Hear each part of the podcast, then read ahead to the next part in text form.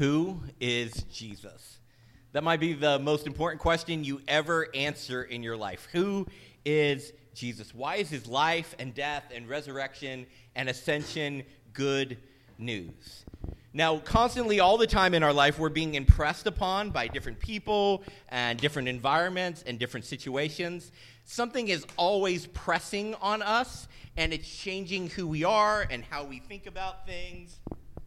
It's changing the uh, way I get my microphone stuck on stuff.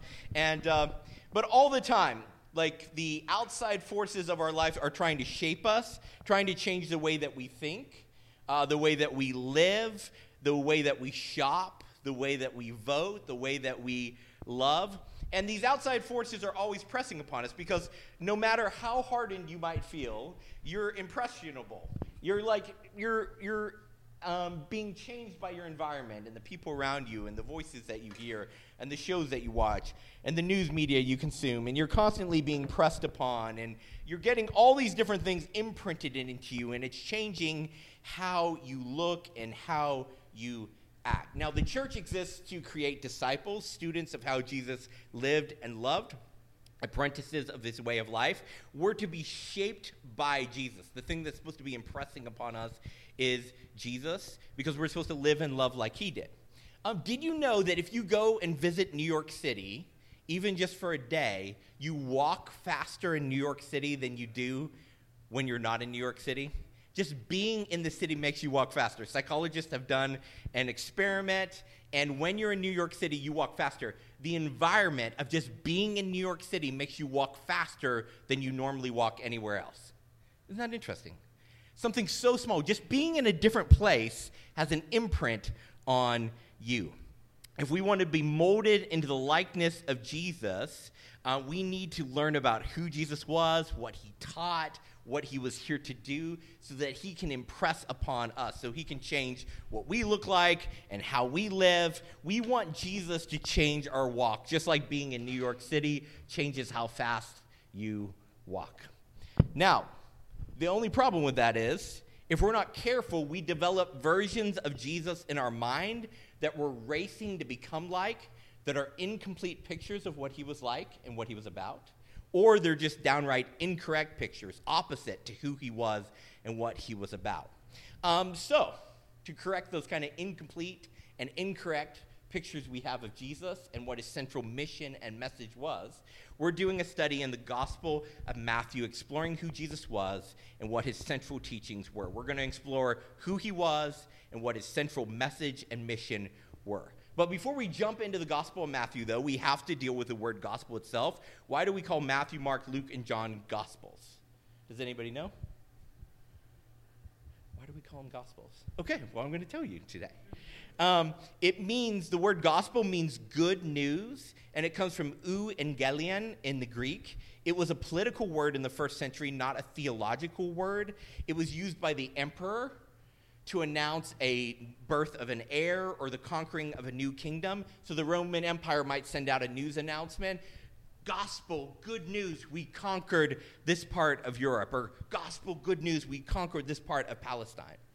Um, for Matthew, Mark, Luke, and John to call their accounts of Jesus' life gospels was to make an overtly political statement. Because these words weren't used as theological words, they were used as political words in the first century. They were announcing that a new world leader was being crowned in opposition to Rome. There was a new government, there was a new king. To claim that Jesus' teachings were good news was to say that they were a rebel manifesto against the current established kingdom.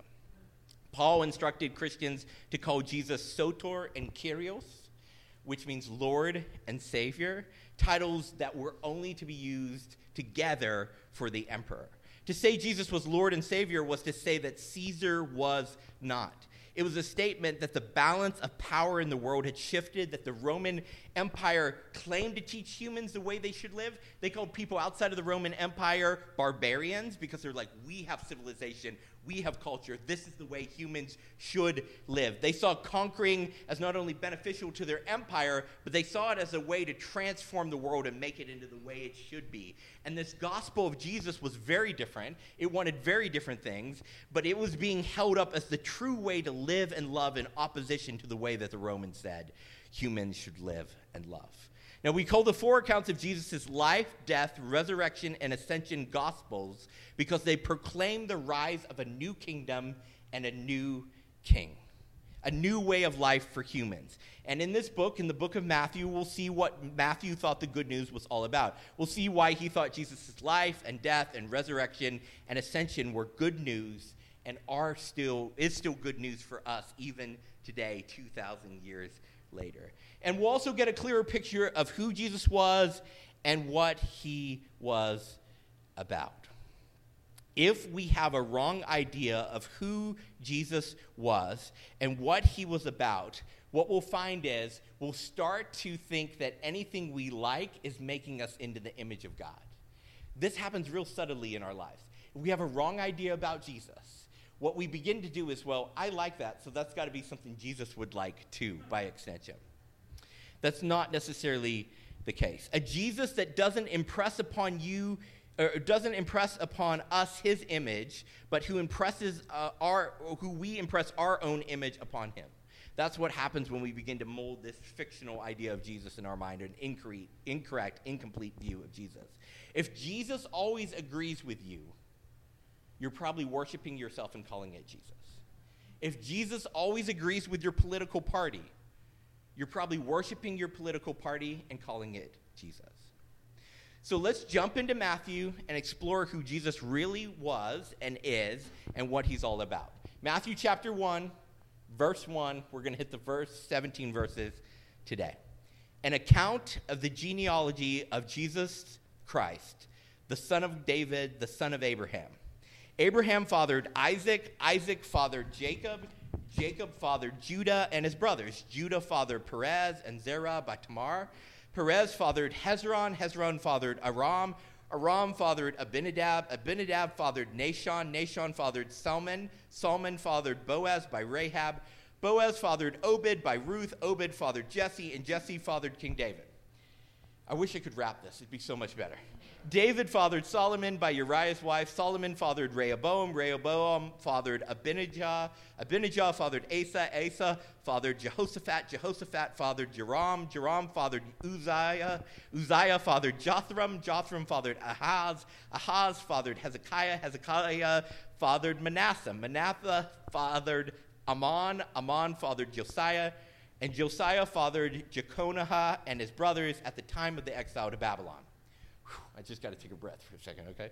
And after the exile to Babylon, Je- Jeconiah fathered Shealtiel. Shealtiel fathered Zerubbabel. Zerubbabel fathered Abidud. Abidud fathered Eliakim. Eliakim fathered Azor. Azor fathered Zadok. Zadok fathered Achim. Achim fathered Eliud. Eliud fathered Elenezer. Elenezer fathered Matthan. Matthan fathered Jacob. Jacob, finally get into some names I can pronounce. Jacob fathered Joseph, the husband of Mary, and gave birth to Jesus, who is called the Messiah. And so all the generations from Abraham to David were 14 generations. And from David until the exile to Babylon, 14 generations. And from the exile to Babylon until the Messiah, 14 generations. Riveting stuff. Are you moved by that? You just feel encouraged? That's like your verse of the day. You know, you're like, oh, thank you for that. Zadok fathered Achim. Thank you, Bible app. You know, like, what an inspiring verse. You're going to throw that one up on your fridge because it's so great, right? Everyone loves listening to you read off the meaningless data on your Ancestry.com, you know, report, right? You're like, that's great for you. I know you're excited, but it's boring for us. Like, we don't want to hear all these names. So, Matthew starts out in a pretty exciting way, right? That was riveting.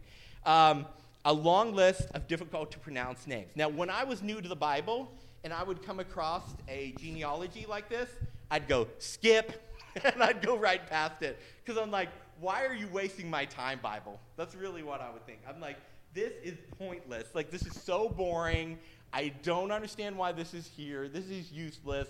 Like, Alex, we're doing a series on Matthew. Great. Why didn't you skip to verse 18 and start there? Like, why did we just read 17 verses of this? Well, there's actually quite a lot of fascinating things happening in these verses. And that's what we're going to talk about today. And I hope that you'll begin to look at these passages completely different after today. That's my hope. That's a pretty high hope. I won't put any money on it, but we'll hope. First, there's a couple interesting things happening. But first, a genealogy tells us that Jesus wasn't a metaphor or a construct. Jesus just wasn't like, this is the ideal human expression, some idea that they created. He was a real historical flesh and blood person. Roman and Jewish historians confirm this. People reading about him, reading Matthew's account of his life and death and resurrection and ascension, could trace his lineage all the way back to Abraham.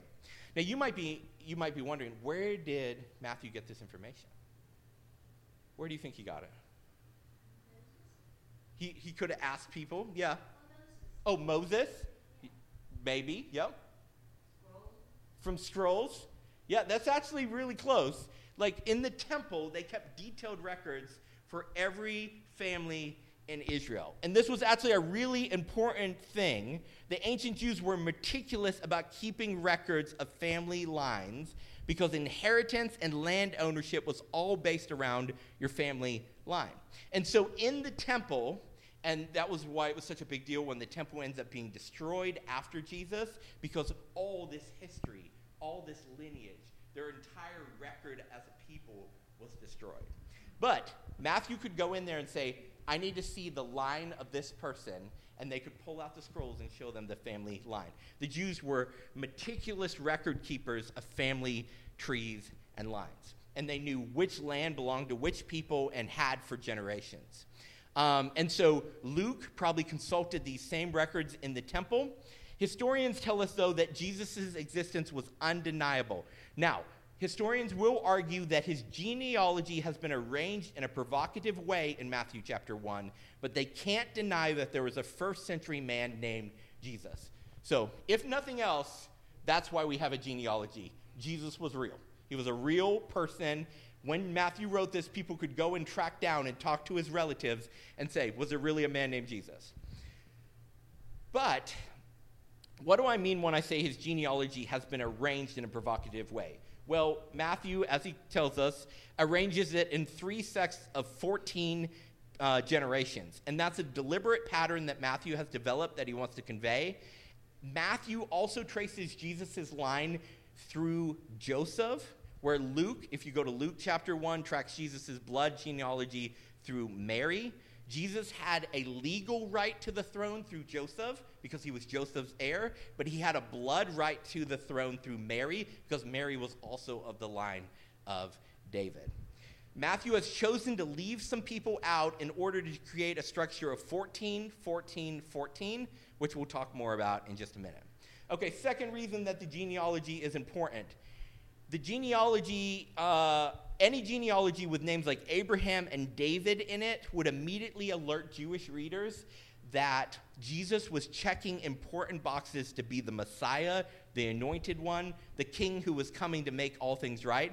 God promised Abraham that the Messiah, the coming king, would come from his seed and offspring and would bless all the nations on earth. That's in Genesis 12:3.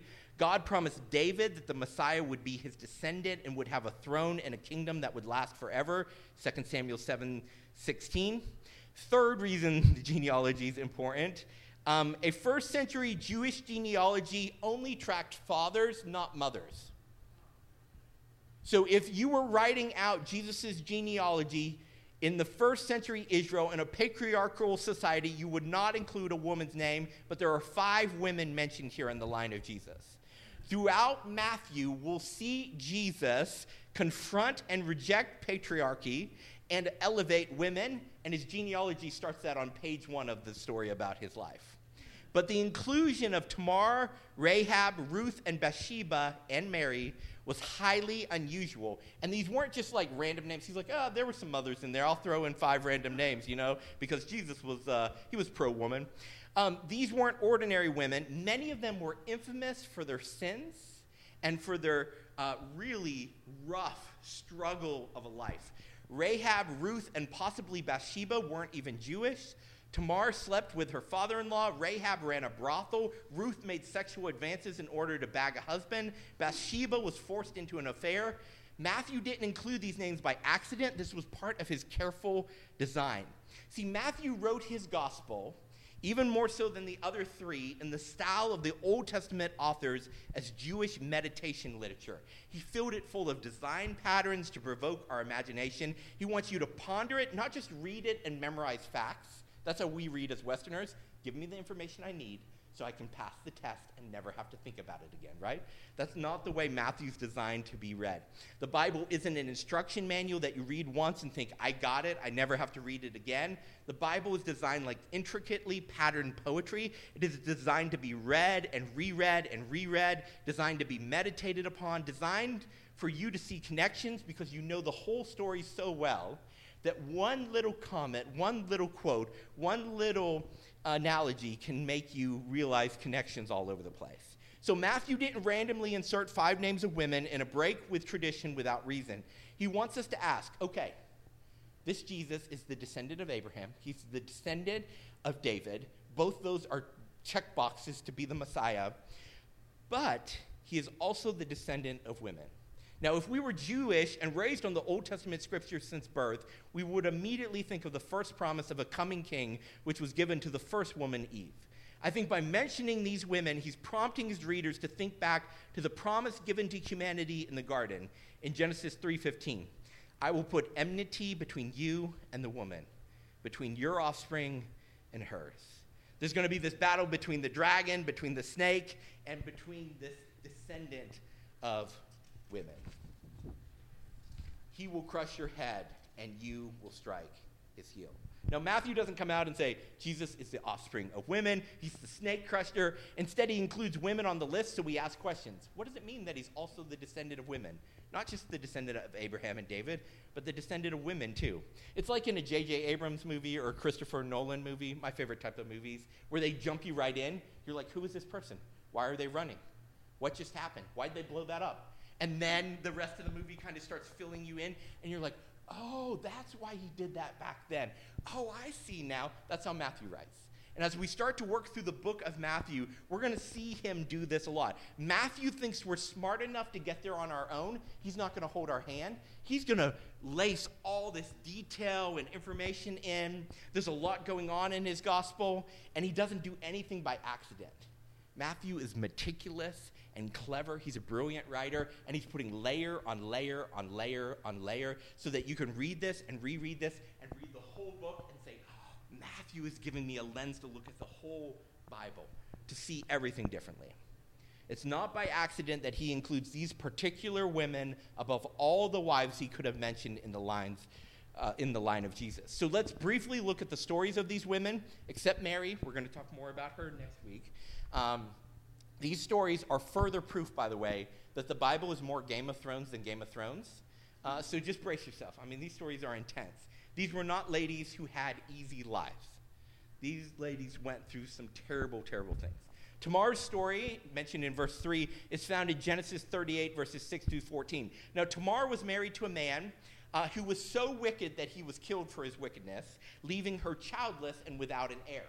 Now, back then, without a male heir, she was destitute. She had nothing. So, according to the Jewish law, her father in law was to marry her to the next son in the line, which he did.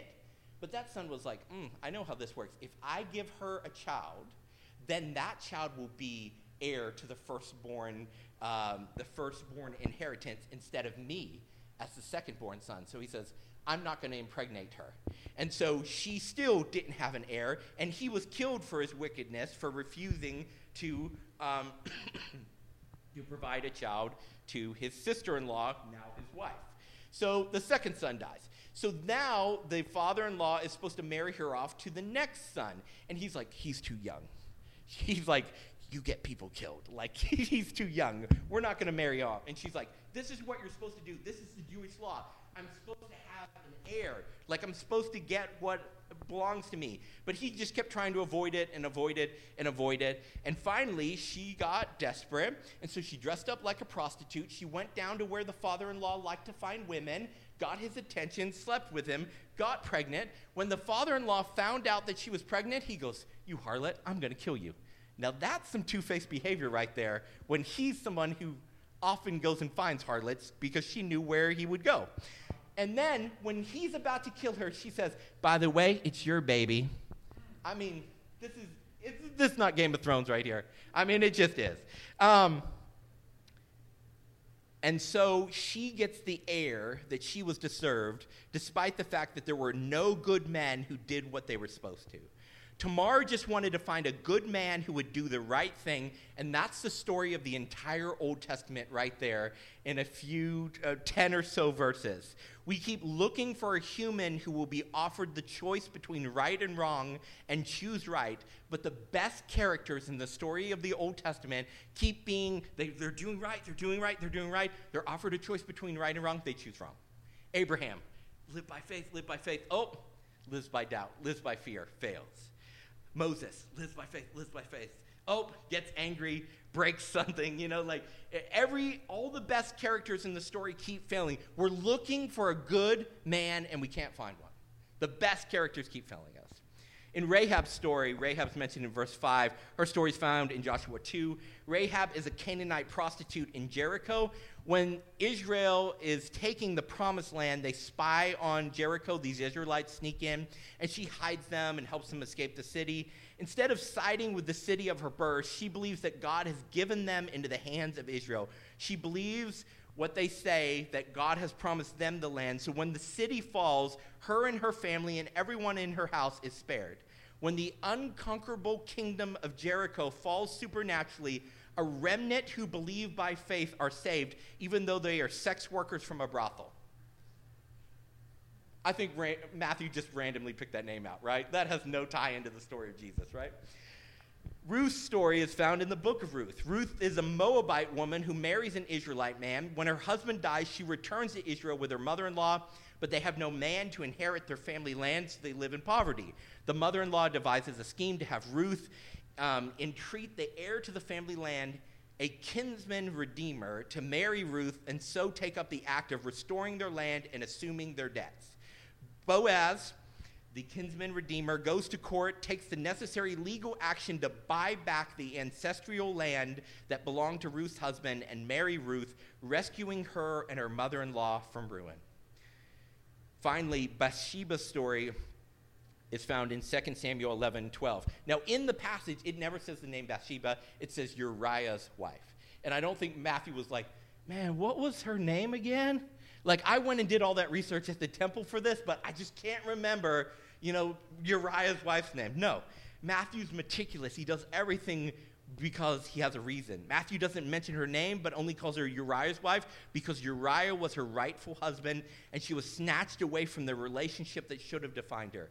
King David, here in a story acting like a villain, takes a woman that doesn't belong to him and kills her husband so that he can lay claim to her. Her true husband acts righteously in the story. Like King David's trying to scheme, and Uriah keeps doing the right thing, keeps doing the right thing, keeps doing the right thing, and he's killed by a dark king on account of his bride. None of these women's story is random.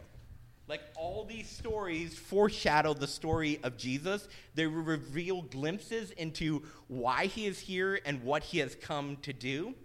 And then in verse 16, Matthew makes the claim that Jesus is the Messiah, the long awaited king, the ruler who was and was yet to come, the snake crusher who would bless the world and whose rule would last forever. The Jewish people thought he would be purely a military leader, uh, set on toppling Babylon or previous in their history, the Persians or Rome. But Matthew presents Jesus as setting his sights higher on overthrowing the dark, forces on the throne of the world who empower dark kingdoms like Babylon, Persia, and Rome. Now, in verse 17, Matthew uh, calls attention to his unique ordering of the genealogy here. He's like, by the way, did you notice I did three sets of 14? Like, isn't that a weird verse? Just look back at verse 17. He's like, so all the generations from Abraham to David were 14. From 14, 14. He's like, I just want you to notice it in case you missed it. He's like, I know you're smart and you're picking up on all these things. But in case you missed it, um, 14 generations in set of three. We will see in the book of Matthew as we work through it. Matthew loves to do things in sets of three over and over again. We'll see he uses the pattern of a set of three, which he pulls from the Old Testament as well. Um, seven often appears in the scriptures as a sign of spiritual completeness. A seventh seven, which is 14, is like saying it's overflowing with completeness. But the number 14 would also remind the Jewish readers that on the 14th day of the month is when the Passover falls. Every year, the Passover is on the 14th day. When God delivered the firstborn sons of Israel from death, that's the Passover, that's the celebration, that's the remembrance. Spoiler alert, guess when Jesus dies? On the Passover. Matthew's tying all these things together. You see how clever he is? He's a great writer. Blood on the wooden doorposts at Passover saved the sons of Israel when death came to Egypt. Now, the blood of a son of Israel will save the world from death when Jesus goes to the cross. Okay, now ready to nerd out a little bit more about the number 14? Um, so, there are no vowels in Hebrew. So, for instance, the name David would be like in English D V D. Okay? Got that? Um, they also didn't have numbers, they would use their letters for counting. So they would count with their letters.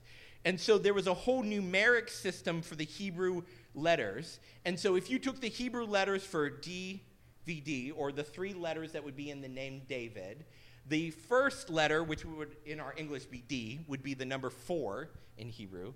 Um, the second number, which would be V in English, not in Hebrew, would be the sixth letter in their alphabet. And then D would be 4 again. If you add up D, V, D, 4 plus 6 plus 4, what do you get? 14. Now, Matthew. Come on. Like, Matthew's crazy. Like, he's just laying on these layers on layers. 14 is like saying the line of David, the line of kings. He's converting David's name into a number, and then he's like, hey, just if you have any questions, Jesus is the promised king. He's of the line of kings. He's like 14, 14, 14. He's like, David, David, David. You know that promise. Coming Messiah, throne of David. This is him. He's just over and over again driving it home. Matthew's account of Jesus is filled with incredible design patterns to tell a cohesive story about who Jesus is and what his central message and mission are. I think the four women that Matthew included in his genealogy reveal that to us. Jesus was the righteous man that we've been looking for, like Tamar was looking for a righteous man. His, Jesus' kingdom is open to anyone from any background, from any lifestyle who embrace him as king by faith, just like Rahab believed by faith that the land belonged to Israel, and her and her fellow prostitutes were saved. He is our kinsman redeemer. He is near us in blood. He is human, but he is also above us in station. He is divine, just like Ruth needed a kinsman redeemer who could reclaim. Uh, who could reclaim the ancestral land and claim her debt and pay it. It is his mercy that will lift us out of despair, just like Boaz lifted Ruth and her mother in law out of despair and he will lay claim to what was rightfully his and what was taken from him by a dark king. He will reclaim the relationship that was lost by a righteous death. Just like Uriah couldn't reclaim Bathsheba, Jesus will lay down his life, though, and take it up again to reclaim us. Tamar and Rahab, Ruth and Bathsheba were real historic women the tears that they shed were real. The pain and the doubt they endured was real. But their lives were also the picture of a bigger story. There was more than going on than just what they experienced. Some of their stories ended in happiness and some didn't. But their small stories were part of a bigger story, a story that will have a good ending. A new king will take his throne and banish darkness and death and disease and despair forever. Your story and my story may have tears and pain and doubt, but the story of Jesus is good news because it means our stories are not simply small stories and then we die and our hope dies with us. Our small stories are woven into his big story, and his big story has a happy end. When we weave our lives into his, when we become citizens of his coming kingdom, we change the ending to our stories. We become part of an eternal story, an eternal kingdom. Jesus is the Messiah, the Lord and Savior, the once and rightful and future King. He has come to bring good news that the kingdom of darkness is ending and the kingdom of the Lamb is rushing in, and prostitutes and adulterers and outcasts and the broken and the hopeless and the desperate are welcome there. They're wel- welcome to become part of the family of God and to join the royal line of Jesus. Let's pray. Jesus, thank you for coming. Thank you for dying. Thank you for leading Matthew to include something as seemingly pointless as a genealogy. Because even in those pages, in those few lines, you have woven the grand story of the entire Bible. You have come to rescue what was lost by being a righteous man and dying in our place to buy back what is rightfully yours, to pay our debts so that we can be risen out of darkness and live in light. Jesus, we take this season to just stop and remind ourselves about how your coming shifted the entire story of the world and you're still shifting the direction, the trajectory of people's stories today. Lord, I pray that you will come close to us and you will remind us of how you are, are building your kingdom even in the midst of death. Remind us that your coming is coming quickly, and may we live with hope because we know that the story of our lives is